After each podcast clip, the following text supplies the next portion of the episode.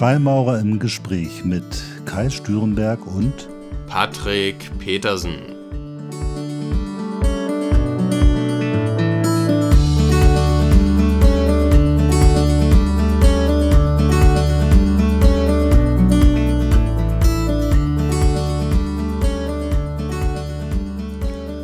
Weiter geht's mit Teil 2 unseres Podcasts KI und Medizin mit Professor Dr. Martin Mücke. Viel Spaß.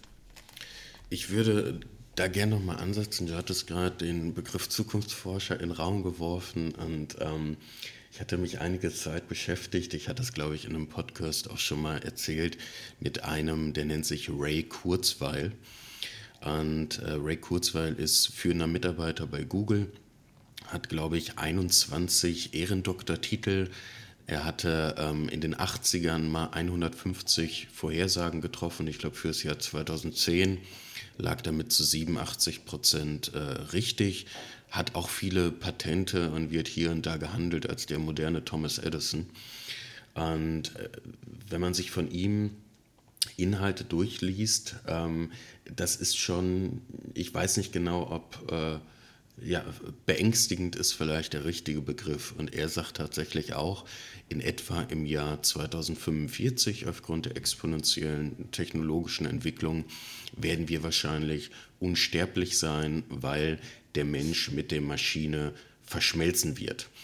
Und ich hatte mir da mal als Laie versucht, unvoreingenommen Gedanken drüber zu machen und habe überlegt, Mensch, aktuell haben wir schon irgendwie den ganzen Tag unser Smartphone in der Hand und äh, tippen darauf rum, sind darüber irgendwie äh, mit dem World Wide Web verbunden. Ähm, jetzt gibt es äh, Neuralink und Co., die uns gegebenenfalls perspektivisch Chips ins Gehirn pflanzen wollen. Aktuell ähm, primär zum Steuern von Prothesen gegebenenfalls oder ähnliches, aber ich könnte mir vorstellen, dass es perspektivisch halt ähm, so, so ein, so ein Brain-Computer-Interface wird, dass wir das Smartphone vielleicht gar nicht mehr brauchen, weil wir über unsere Gedanken direkt verbunden sind mit ähm, den World Wide Web, mit künstlichen Intelligenzen etc. Wir werden vielleicht keine Sprachen mehr lernen müssen, weil instant übersetzt wird, wenn wir mit jemandem sprechen, der Mandarin spricht oder ähnliches. Ähm, und das ist was, ich meine 2045, das ist wahrscheinlich für uns alle nicht allzu weit weg. Ähm, könntest du dir vorstellen, dass es in diese Richtung gehen wird? Du hast es ja gerade schon angesprochen. Also, äh, wenn man hier ähm, äh, Elon Musk anguckt, ne, mit, äh, ich glaube, Neuralink, ne, äh, der hat jetzt von der FDA, also ähm, äh, in den USA, glaube ich, die Zulassung für die ersten Studien ähm, ähm bekommen. Und da haben sich sogar 10.000 Menschen drauf ähm, beworben, da sich so ein Chip implantieren zu lassen. Das muss man sich mal vorstellen. Also, das ist ja gar nicht so weit weg ja, also äh, an Affen wurde das ja schon ähm, ähm, versucht und es funktioniert scheinbar ja auch in, in, gewissem Maße. Prothesensteuerung kannst du ja auch mittlerweile überall äh, sehen, dass solche Versuche gefahren werden. Und ich kann mir natürlich da auch äh, Leute vorstellen, die einfach äh, bewegungsunfähig sind, die, für die ist natürlich die Hürde relativ niedrig, äh, dann zu sagen, okay, ob ich jetzt hier bewegungsunfähig in einem in einem Rollstuhl sitze oder ob ich äh, mir das implantieren lasse und vielleicht dann äh, neue Möglichkeiten habe, das wird kommen. Also da bin ich äh, fest, äh, fest von überzeugt, dass das in den nächsten Jahren äh, ähm, vielleicht auch in den Alltag einzieht. Nur, ähm, wir hatten da so eine Diskussion auch bei uns in der Loge äh, und haben diskutiert, wer würde sich denn tatsächlich so einen Chip einbauen lassen. Also ich würde es persönlich, glaube ich, nicht machen. Ähm, das kommt für mich nicht in Frage, aber ähm, nicht wenig in der Loge haben auch gesagt, sie fänden das äh, spannend und würden, äh, würden da vielleicht auch äh, nicht total abgeneigt sein von. Ja, ich, ich hörte da auch von und ich habe für mich auch mal so überlegt, Mensch, was, was würde ich denn machen? Und ich erinnere mich, dass auch beim Smartphone, beim Nutzen des Internets am Anfang sehr viele skeptisch waren, sehr viele verhalten waren, die heute aber überzeugte Nutzer sind. Und ich habe überlegt, wie, wie könnte so ein Szenario aussehen? Und äh, ohne da jetzt eine Dystopie malen zu wollen, wenn ich mir vorstelle, Ähm, am Anfang werden ähm, Leute, die krank, äh, gesundheitlich sehr eingeschränkt sind, vielleicht äh, querschnittsgelähmt sind oder ähnliches, diesen Chip für sich nutzen und werden wahrscheinlich oder eventuell begeistert sein. Und dann könnte ich mir mittelfristig vorstellen, wenn die ersten Influencer oder ähnliches sich so ein Chip wirklich ambulant irgendwie einsetzen lassen sollen ähm, und auf einmal, äh, weiß ich nicht, vielleicht souveräner sind in der Interaktion mit anderen Menschen, weil sie irgendwie einem in die Augen gucken und parallel aufs Internet zugreifen und die KI vielleicht schon Antworten vorgibt oder hier und da für die denkt und als Folge davon vielleicht beruflich und auch finanziell enorm von profitieren, wie lange würde es dann dauern, bis der Rest nachzieht? Mhm. Und also ich bin mir nicht sicher, ich habe für mich so die Meinung aktuell, es führt fast kein Weg mehr dran vorbei, dass wir mit der Maschine oder der KI verschmelzen werden in einem Zeithorizont von 30 Jahren. Also wir leben, äh, Patrick, da wirklich in einer spannenden Zeit, muss man einfach sagen. Ja? Also ähm, auf der anderen Seite, ähm, ich weiß nicht, wie es euch geht, aber ich versuche gerade immer weniger ein bisschen vom, vom Handy wegzukommen. Ich merke dass ich habe es ja vorhin schon gesagt, ich habe zwei kleine Kinder, der äh, eine drei und der andere vier. Und ähm, ich ertappe mich da immer wieder, dass ich dann sage, äh, komm, ey, jetzt musst du wirklich das Handy zur Seite legen und äh, dich auf andere Sachen, mit anderen Sachen beschäftigen. Und ähm, das fällt einem ja äh, zunehmend auch schwer einfach, ne? weil du guckst immer äh, irgendwelche ähm, Sachen im Internet dann an, aber sind, häufig ist es ja einfach belangloses Zeug, was du dir da anguckst. Und wenn ich mir jetzt vorstelle, du implantierst dir dann da irgendwie einen Chip, mit wie viel belanglosen ähm, beschäftigst du dich dann noch? Aber auf der anderen Seite ist natürlich spannend, auf das äh, gesamte Wissen der Welt vielleicht zurückzugreifen aber vielleicht überfordert es uns als Menschen ja auch einfach total. Also ich meine, ähm, wir haben ja mehrere ähm, ähm, Revolutionen durchgemacht, also ob das die Industrierevolution war, die waren aber alle nicht so schnell äh, wie das, was, was jetzt passiert. Also mit KI, guck dir da äh, die letzten anderthalb Jahre an, was das äh, rasant an Veränderungen gebracht hatte. Und das ist natürlich ähm, das ist äh, natürlich die Frage, kann ein menschliches Gehirn oder können wir Menschen das überhaupt verarbeiten? Und kommen wir einfach mit, diesem, mit, diesem, mit dieser Rasanz äh, der Entwicklung auch zurecht? Und ähm, das sind, glaube ich, die Dinge, wo man sich auch mit äh, entsprechend auseinandersetzen muss und sich fragen muss, ob ähm, wir das überhaupt verkraften. Also ich, ich muss schon sagen, ähm, da sehe ich auch die Herausforderung. Also ich habe letztens ein Gespräch mit einem Freund gehabt und habe ihm gesagt, ich, ich stelle mir vor, dass ich in fünf bis zehn Jahren so über KI reden werde, wie, wie meine Oma damals über ein Smartphone, weil ich einfach gar nicht mehr verstehe, was da eigentlich passiert. Also vor äh, drei, vier Wochen habe ich ein Vorstellungsgespräch gehabt und ähm, ich war, glaube ich, einer der äh, frühen Nutzer von ChatGPT vor, vor, im Dezember letzten Jahres. Und ähm, habe jetzt gemerkt, okay, ich kann da auch mit dem Ding sprechen. Und habe dann einfach die Stellenanzeige, auf die ich mich beworben habe, in ChatGPT eingefügt und habe dann per Audio gesagt, so jetzt simulier bitte ein Vorstellungsgespräch mit mir und such dir die passenden Fragen raus, wie das laufen könnte und agiere als HR-Experte. Und ich habe dann mit ChatGPT verbal ein Vorstellungsgespräch geführt und habe dann gesagt, so, werte bitte meine Antworten einzeln aus und ChatGPT hat meine Antworten gehört, hat das dann analysiert und hat gesagt, Mensch, ähm, das und das kann man schon sagen, das war ein guter Ansatz, das könnte man noch ergänzen und habe mich so quasi darauf vorbereitet. Und ich habe jetzt gehört, das habe ich selber noch nicht ausprobiert, bei äh, ChatGPT 4 kann man wohl Fotos hochladen. Da gab es die ersten User, die irgendwie ihren Kühlschrank fotografiert haben und dann einfach gesagt haben, so, was kann ich kochen? Und ChatGPT hat dann gesehen, okay, das liegt im Kühlschrank, irgendwie eine Gurke und dies und das. Und hat gesagt, Mensch, da kannst du das und das und das vielleicht noch von machen.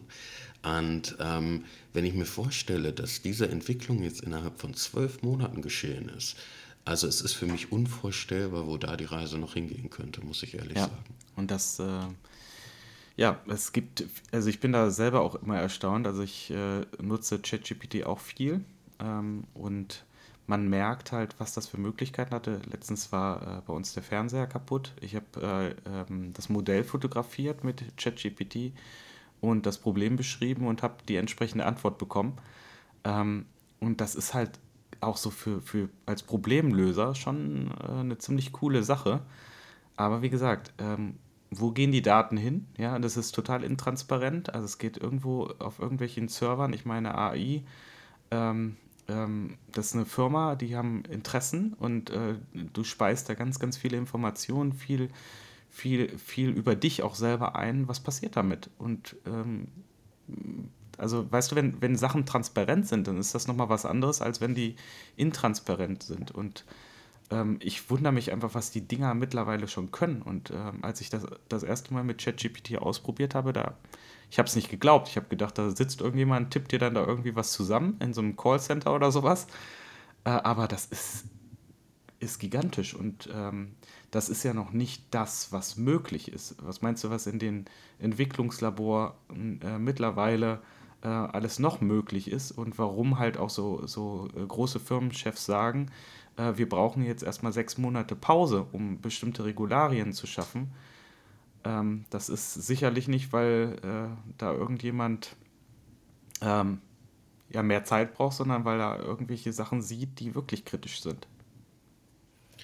Aber würdest du denn sagen, dass da aus ethischer Sicht, ähm, ist das Kind schon im Brunnen gefallen? Also sind wir da zu spät? Also ich glaube, ähm, ethisch musst du ja immer ähm, sehen, das sind ja die Leute, die sich damit beschäftigen. Also ob jetzt zum Beispiel die Europäische Union dann sagt, ähm, wir wollen das jetzt für uns äh, so regulieren, das heißt ja nicht, dass es irgendwo in China oder in Russland oder in den USA dann äh, genauso läuft. Die werden ja trotzdem weiterentwickeln. Da sind die Regularien dann ja nicht so. Das hat natürlich dann auch äh, auf der anderen Seite wieder äh, Wettbewerbsnachteile für äh, Europa. Äh, auf der anderen Seite kann man hier sagen, ja, okay, wir halten uns an Regularien, ja, aber wenn das nicht alle machen, was sind dann Regularien wert? Aber ich weiß nicht, Kai, wie siehst du das denn? Ja, ich finde das total, ähm, äh, genau, das ist so schwierig, weil das meinte ich vorhin. Also wir kriegen das in Deutschland sicherlich irgendwie hin, erstmal die Regularien zu schaffen. Und dann schaffen wir es vielleicht auch irgendwann, eine Struktur zu schaffen, um die zu kontrollieren. Weltweit ist das aber nicht machbar, weil wir haben so viele undemokratische Staaten, wir haben so viele autokratische Staaten, wir haben so viele Staaten, wo es überhaupt gar keine Strukturen gibt, die so etwas machen könnten. Deswegen glaube ich, brauchen wir auch Tools, um Dinge zu erkennen und uns wehren zu können, uns abzuschirmen. Ich glaube, dass da, da, da wird noch zu wenig drüber nachgedacht. Also ich glaube, es brauchen nachher irgendwie auch KI-Schutztools. Da, da bin ich ja. irgendwie ziemlich, ziemlich, ziemlich sicher. Ähm, und insgesamt kann man ja sagen, dass, dass Politik da noch hinterherhängt, der Entwicklung. Politik müsste eigentlich vorne weglaufen in dieser Thematik und sich überlegen, was wird passieren, was ist schon am Werden und wie soll es sein. Und Politik funktioniert so aber nicht. Niemals prospektiv, sondern Politik funktioniert eigentlich immer reaktiv. Ja. Und äh, das ist hier sicherlich ein Problem und da bin ich auch mal sehr gespannt. Und ich glaube, da können wir aber zurzeit nur ganz viel spekulieren und äh, darauf hoffen, dass äh, relativ viele oder relativ schnell Menschen sich Gedanken darüber machen, wie sorgen wir dafür, dass uns andere Länder nicht mit ihren Tools, sagen wir mal, überfluten. Du weißt ja gar nicht, wo KI drin ist. Du kaufst dir irgendeine Software und hast ja überhaupt gar keine Ahnung, was da alles im Code versteckt ist. Und du hast ja auch gar keine Ahnung, wenn ich mir überlege, was ein Auto selbst an Daten an Bosch und an andere Unternehmen liefert, von denen wir gar nichts wissen und was wir gar nicht kontrollieren. Ähm, ich, ich, glaube, das wäre auf jeden Fall eine gute Investition, wenn man in Forschung in diese Richtung investieren würde, äh, um sich sozusagen so ein Stück weit das, was ihr macht, also das Zeug zu entwickeln, aber auch dann zu entwickeln, wie man sich schützt, aber auch zu entwickeln, was wird denn passieren und wie, wie entdecken wir solche Tools? Also wie können wir sie, sie, sie detektieren in Software? Ich glaube, da bräuchte es, da wäre es sinnvoll zu investieren, die Zukunft ein Stück weit zu prognostizieren und darauf entsprechende Maßnahmen zu entwickeln. Das fände ich sinnvoll. Also Kai, vielleicht kurz zu diesen KI-Schutzmaßnahmen. Das ist eine ganz interessante Geschichte. Es gibt mittlerweile die ersten ähm, virtuellen Influencer. Das heißt, eine Person, ja. die von der KI mhm. erzeugt worden ist, die existiert in echt gar nicht. Und ähm, oftmals sind es aktuell Frauen, die natürlich so aufreizend dann auch aussehen. Und dann haben die auf einmal einen Instagram-Account. die haben dann 100.000 Follower, manche haben eine Million schon und die verdienen zum Teil 10.000 Euro im Monat, weil Unternehmen denken, Reichweite ist Reichweite. Wenn die Positionierung zu uns passt, dann bewerbe ich doch meinen Sport-BH halt über die KI. Und da dachte ich mir, das finde ich ähm, moralisch fragwürdig, aber ich finde es äh, finanziell interessant und habe dann mal mit äh, Bing, äh, die sind glaube ich mit ChatGPT 4 schon gekoppelt, mal überlegt, Mensch, ähm, wo könnte da die Reise hingehen? Und dann habe ich so ein paar Fragen gestellt zur Unternehmensgründung für so einen virtuellen Influencer, Einkommensströme.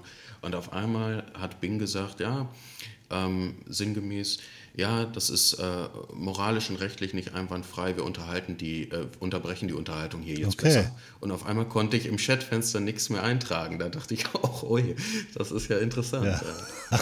naja, klar, da, das sagen die sich auch, da soll der Patrick uns mal nicht unsere Geschäftsmodelle klauen, ne? ja. Ja, aber das ist wirklich, ähm, auch wenn wir da jetzt thematisch etwas abschweifen, ich halte es wirklich zu, für denkbar, dass in zehn Jahren Menschen Beziehungen führen zu künstlichen Intelligenz. Ja, das wird so sein. Es gibt ja jetzt schon Leute, die entsprechende äh, Robodolls haben oder so. Also das wird sicherlich so sein. Das glaube ich auch. Und äh, das wird vielleicht auch äh, Leute, die ähm, vielleicht sonst einsam wären, ähm, unterstützen. Also jetzt äh, vielleicht auch im Bereich der Pflege. Ne? Ähm, da gibt es ja auch viele Versuche in der Richtung. Äh, guck mal nach Japan, also die haben ja auch, äh, sind da ja deutlich weiter als wir, ähm, weil sie auch einfach einen Pflegenotstand haben. Die äh, nutzen äh, Robotersysteme mit KI, die dann halt auch ähm, so ein bisschen ähm, die Patientinnen und Patienten oder äh, auch die Senioren dann äh, bespaßen, ja. Ähm, das wird sicherlich auch seine Vorteile haben. Auf der anderen Seite stelle ich mir immer die Frage, wie sieht denn die Zukunft dann für uns aus? Also wenn ich jetzt als Arzt irgendwie dann nicht mehr arbeiten ähm, müsste oder weniger arbeiten müsste, äh, dann sitze ich jetzt nur noch zu Hause und äh, äh Kai hat es gesagt, auf Mallorca dann irgendwo, hab mir dann, äh, irgendwann wird es dann ja auch langweilig, dann hast du dann äh, deine ganzen Bücher gelesen, äh, alles, was du machen wolltest. Ähm, brauchst nur noch zum Essen aufstehen und äh, der Kühlschrank wird dann durch die KI wieder aufgefüllt, durch irgendwelche Lieferdienste. Also brauchst eigentlich gar nichts mehr machen.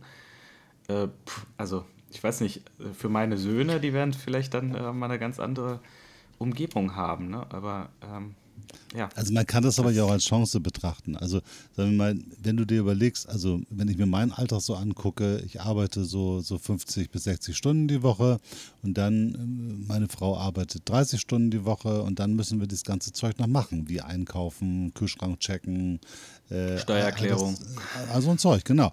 Also sagen wir mal, ich könnte mir durchaus vorstellen, dass ich die frei gewordene Zeit sehr sinnvoll nutzen könnte. Und vielleicht äh, gibt es da wirklich ganz andere Chancen, dass Leute sich noch anders ein, einbringen können, ehrenamtlich tätig sein können, vielleicht mehr Sport machen. Also vielleicht könnte man tatsächlich dadurch auch ganz viele positive gesellschaftliche Entwicklungen mhm. erzeugen. Ich, äh, Ray, Ray Kurzweil hat an der Stelle auch so ein Szenario in den Raum geworfen, was ich mir, muss ich sagen, was ich noch beängstigender finde, was ich mir aber tatsächlich vorstellen könnte, dass es in die Richtung geht. Und er hat gesagt, in äh, roundabout 15 bis 20 Jahren werden wir Menschen einen Großteil der Zeit nicht in der echten, sondern in der virtuellen Realität verbringen. Das heißt, ähm, wieso überhaupt nach Mallorca ziehen, wenn wir in einer kleinen 30 Quadratmeter Wohnung unsere Brille aufsetzen und in einer virtuellen Realität sind, die von der echten Realität visuell nicht mehr zu unterscheiden ist. Und ähm, wenn ich mir vorstelle, wie die sozialen Medien heute genutzt werden, wie sehr sich Menschen darüber identifizieren, über ihre Persona, die sie in öffentlichen Netzwerken nach außen hin zeigen, wie sie ihre emotionale Welt damit verknüpfen, wie viel besser sie sich fühlen, wenn sie da digitale Likes bekommen und schlechter vielleicht, wenn sie Kritik bekommen von Menschen, die sie noch nie gesehen mhm. haben. Und ich mir dann vorstelle, okay, wir könnten, wenn das mit den VR-Brillen noch weitergeht, und das steckt ja jetzt noch in den Kinderschuhen, aber wir könnten uns da auf einmal in einer virtuellen Welt ein Haus bauen, was unseren Traumvorstellungen entspricht, ohne Grenzen. Also ich erinnere mich an den Werbefilm von Mark Zuckerberg ähm, bezüglich dem Metaverse von, von Facebook oder von Meta.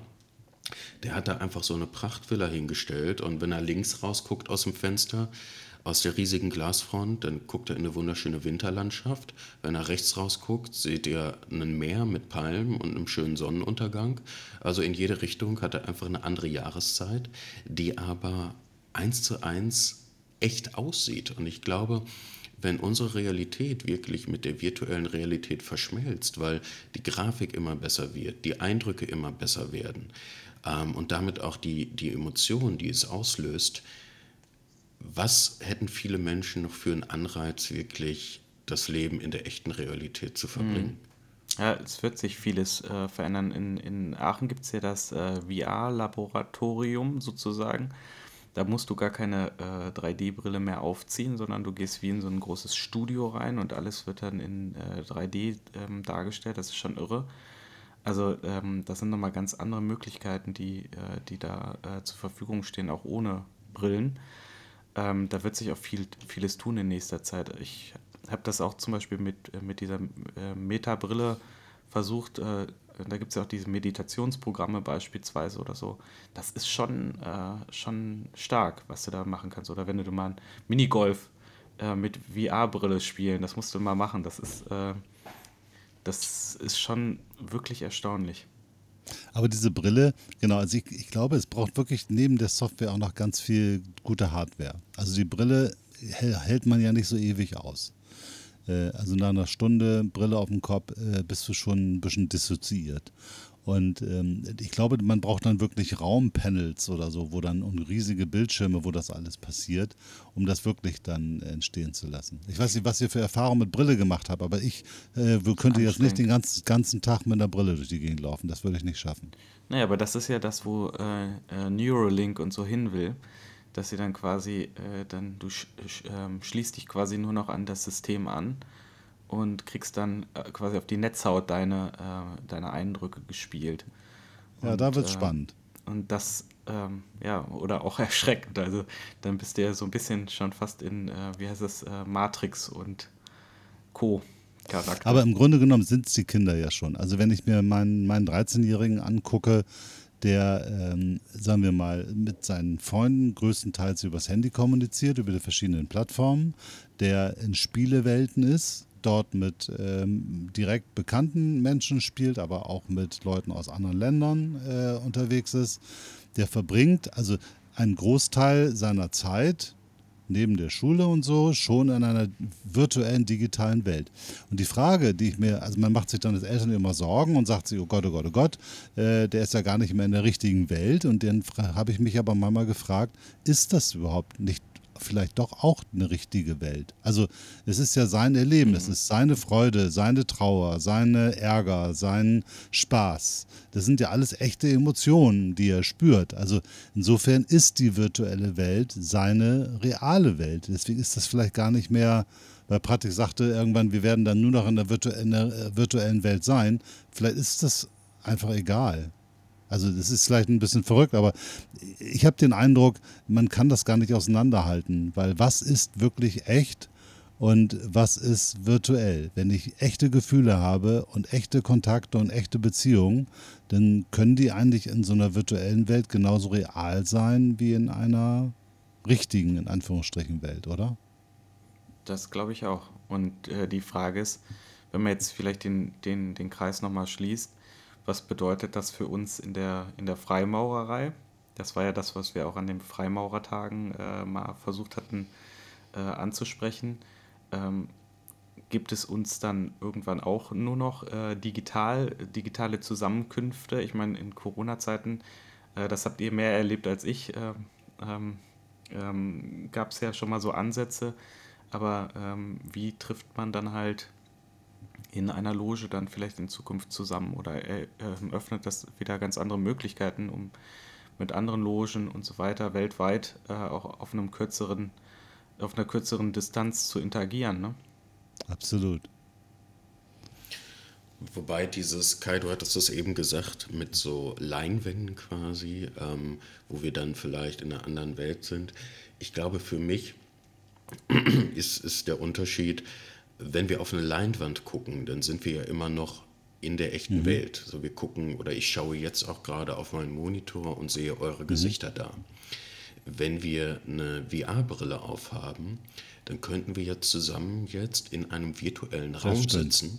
Der kann im Weltraum sein oder irgendwo anders. Und wir würden wirklich als künstliche Avatare zusammen in dem Raum sitzen. Und Meta forscht ganz viel daran, dass auch die eigenen Hände quasi mhm. sichtbar sind. Das heißt, wenn in diesem virtuellen Raum ich einen Ball in die Hand nehmen würde und ihn dir zuwerfe, dass ich dann halt auch meine Hand sehe und ich bin dann dieser Avatar. Und da wird es für mich, ich meine, das ist ein Szenario, du kannst sein, wer du willst. Wenn du immer muskulös sein wurdest, wolltest, du kannst ähm, jung sein, du kannst enormst attraktiv sein, du kannst sein, wer du willst in dieser virtuellen Realität, die sich dann echt anfühlt. Aktuell ist es tatsächlich so, wir brauchen diese Brillen und die sind mit Sicherheit auch noch nicht so komfortabel. Aber sollte es wirklich in die Richtung gehen, dass sowas über Neuralink oder welche, welches Unternehmen auch immer wirklich so ist, dass du irgendwie äh, sagst, so, äh, beam mich jetzt in die Realität und ich fühle mich dann, als wäre ich da drin, obwohl ich auf dem Sofa sitze, ich glaube, dann leben wir in einer Realität, die wir uns heute überhaupt noch gar nicht vorstellen können. Ich bin gespannt. Ich glaube, es hängt davon ab, wie man es schafft, diese äh, Umgebung zu erzeugen. Also wie schafft man eine Brille, die einen wohlfühlen lässt, sagen wir mal den ganzen Tag über, dann kann das sicherlich passieren. Also es wird in diese Richtung gehen und ich bin gespannt, äh, wie sich das dann anfühlt. Ich fände es schön, wenn wir jetzt in einem Raum sitzen könnten und uns Bälle zuwerfen könnten. Das holen wir mal nach. Ja, auf jeden Fall. Hm. Es, es gibt übrigens vielleicht dazu noch ganz kurz, ähm, äh, Lex Friedman, der hat einen sehr erfolgreichen Podcast, wo er auch sehr prominente Gäste reinholt. Jetzt gerade war Jeff Bezos da. Ähm, ich glaube, er ist gut befreundet mit äh, Elon Musk, wenn ich mich nicht täusche. Mark Zuckerberg war schon mal da, glaube ich. Und ein Interview ähm, hat er geführt, das ist auch bei YouTube auffindbar, eben mit VR-Brille. So, das war noch so, dass die quasi in einem komplett schwarzen Raum sind und nur das Gesicht gesehen haben vom Gegenüber. Aber er hat gesagt, das ist so erschreckend. Also in 3D, du hast Expressionen gesehen und alles nur durch die äh, virtuellen Avatare. Die mussten jetzt noch einen sehr aufwendigen Prozess vorab machen, wo die eingescannt wurden in alle Richtungen, 3D etc., um diesen Avatar zu erstellen. Aber wer weiß, die Technik geht schnell voran. Vielleicht äh, halten wir bald unser Handy einmal 360 Grad um uns herum, wenn die Kameras noch besser werden etc. Und dann haben wir schon diesen Avatar, der sich kaum noch unterscheiden lässt mit bloßem Auge von unserem echten Avatar. Und dann könnten wir zusammensitzen, digital in einem Raum und würden keinen Unterschied mehr merken, äh, zu, als wenn wir präsent in einem Raum sitzen. Sehr cool. Okay, jetzt haben wir einen breiten Bogen geschlagen von mhm. der Medizin äh, hin zur, äh, über die allgemeine KI und zu weiteren Virtual Reality Themen. Ähm, ich glaube, das Thema ist noch nicht durch. Da muss man sich noch viel mehr drüber unterhalten und ich glaube, jedes Jahr kann man sich auch neu drüber unterhalten weil äh, sich so viel verändern wird, was wir vielleicht auch jetzt noch alles gar nicht erahnen können. Ich fand es total spannend. Äh, vielen Dank, Martin, ähm, für diesen Dialog. Und äh, ich bin gespannt, wie ihr weitermacht bei euch im Forschungsinstitut und hoffe, dass ich noch ein bisschen was von diesen digitalen Diagnostiken schon erleben kann in meinen mir verbleibenden Jahren, äh, weil ich glaube, da ist ein großer, da liegt auch ein großer Segen drauf auf dieser Entwicklung. Und vielen Dank, dass ihr diese Arbeit macht. Ja, sehr gerne. Und wir bleiben dran. Und ähm, ich hoffe, ihr beide macht weiter mit dem äh, Podcast. Also ist wirklich äh, sehr inspirierend. Ja, da kann, können wir mit unserem Podcast nicht so mithalten. Ähm, aber das, ja, macht weiter. Aber Martin, erzähl, erzähl doch mal kurz für die Zuhörer. Äh, du hast auch einen eigenen Podcast. Genau, ich mache einen äh, Podcast mit äh, Esther Schweins die kennt ihr vielleicht auch noch, äh, die Schauspielerin. Ja, klar. Und äh, Esther und ich unterhalten uns ähm, ähm, über das Thema ähm, Patienten mit seltenen Erkrankungen. Das sind immer so, so ein bisschen äh, so True Crime-mäßig, aber wir nennen es dann True Medicine. Also es sind immer interessante ähm, äh, Fälle, ähm, auch ein bisschen dramaturgisch bearbeitet natürlich, aber von ihr gelesen dann auch. Und ähm, da lernt man sehr viel über Medizin, sehr viel über seltene Erkrankungen und es lohnt sich da einfach mal reinzuhören. Unglaublich krank. Wir verlinken das mal. Ja, sehr gerne. Gut, dann. Ja, dann Martin, vielen, vielen lieben Dank auch von mir an dieser Stelle. Ich würde mich sehr freuen, wenn wir dich 2024 vielleicht virtuell, ne? zu Gast hätten. Dann seht ihr mich. Ja, ja vielleicht dann. Nächstes Jahr. Genau. Und, äh, genau, vielleicht schon das. Und äh, dann einfach am Zahn der Zeit bleiben und äh, du uns von den Fortschritten innerhalb deines äh, Lehrbereichs dann berichten kannst. Sehr gerne. Und äh, ja, dann würde ich vorschlagen, ähm, schließen wir die Folge hier ab. Eine Stunde 22 sehe ich hier auf meinem Display. Ja, vielleicht machen wir von dieser Folge mal zwei. Also ich habe gerade vorhin schon überlegt, ob wir vielleicht die in zwei Teile teilen. Ähm, weil ähm, es ja doch sehr viel Information und dann kann man sich einmal mehr auf das Medizinische und einmal mehr auf die allgemeinen Dinge konzentrieren. Das überlegen wir uns nochmal. Und dann, äh, ja, dann würde ich sagen, es wird auf jeden Fall bald wieder eine neue Folge geben. So lange Pause wollen wir jetzt nicht mehr machen, äh, Patrick. Das war jetzt sehr, sehr lange. Und wir werden uns also bemühen, weiterhin Folgen zu produzieren. Von mir aus eine schöne Zeit und äh, genießt alles, was ihr gerade gerne tut. Und ein, ja, ein gutes Jahr 2024 an euch alle. Macht es gut. Alles klar, bis dann. Tschüss. Ciao.